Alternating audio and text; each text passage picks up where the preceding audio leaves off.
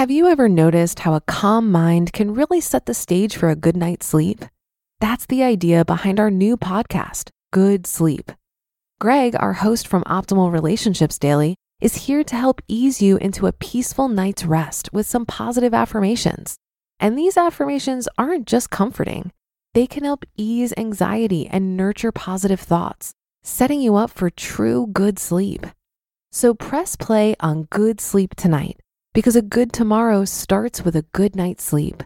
Just search for Good Sleep in your podcast app and be sure to pick the one from Optimal Living Daily. This is Optimal Finance Daily, episode 349. Is it convenient? Would I enjoy it? Wrong question. Part 1 by Mr. Money Mustache of MrMoneyMustache.com. And I am Dan, the guy who reads to you each day from some of the best blogs on personal finance. Now, today's post is a little longer than usual, so I'll be breaking it up into two parts for you. We like to keep this show to about 10 minutes so that uh, you, the listener, can really absorb the content.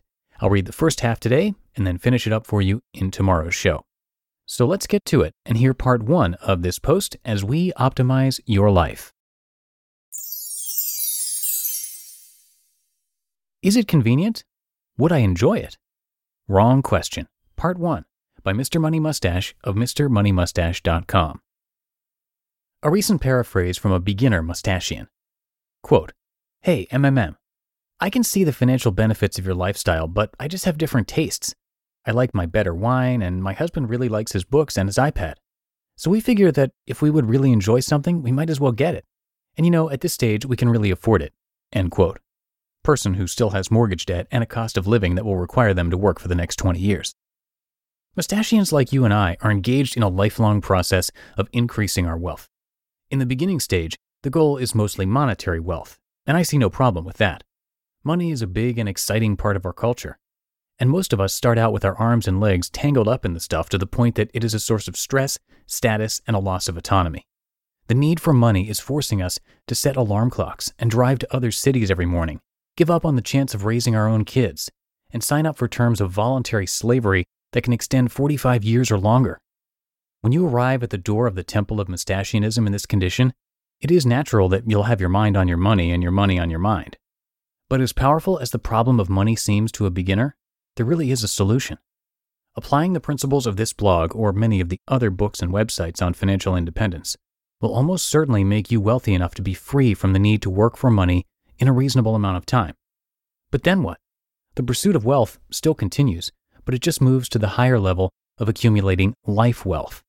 Freedom, self actualization, learning, generosity, and other fancy stuff that seems like an untouchable luxury to someone who's struggling to survive will become your day to day challenge. And it's a happy place, although not one without its own pitfalls. Now that I'm really old, 38 next month, I've had a chance to study both sides for quite a few years. And there really is a pattern that shows up as people transition from desperate consumer to seasoned retiree. That pattern could be summed up like this Quote, Getting rich is more mental than it is tactical. End quote. When people first start reading up on how we're all becoming rich here, their first questions are ones like these How can I possibly live on 50% of my income or 25%? How can I cut costs? What are your top three tips? Why is your electric bill a third of mine and your grocery bill half? How will you pay for your health care, your son's education, valuable travel experiences? They're all good questions, but you'll notice that they are tactical in nature. People want tips and recipes for saving money. Solid tips are valuable resources, but they work a lot better if they are combined with changes to your mind that make the tips turn into real improvements in your lifestyle, rather than temporary deprivations, which are simply means to the end of getting more money in the bank. What do you mean changes to my mind? We're all born with a certain mind and it's fixed for our whole lifetimes. I just want the money saving tips, please, mustache. If you find yourself agreeing even remotely with that statement, I'm excited on your behalf because it means we have a lot more to learn together. Even if you've never heard of the ancient art of controlling your own mind, that doesn't mean your noggin is an untouched virgin which has never been modified.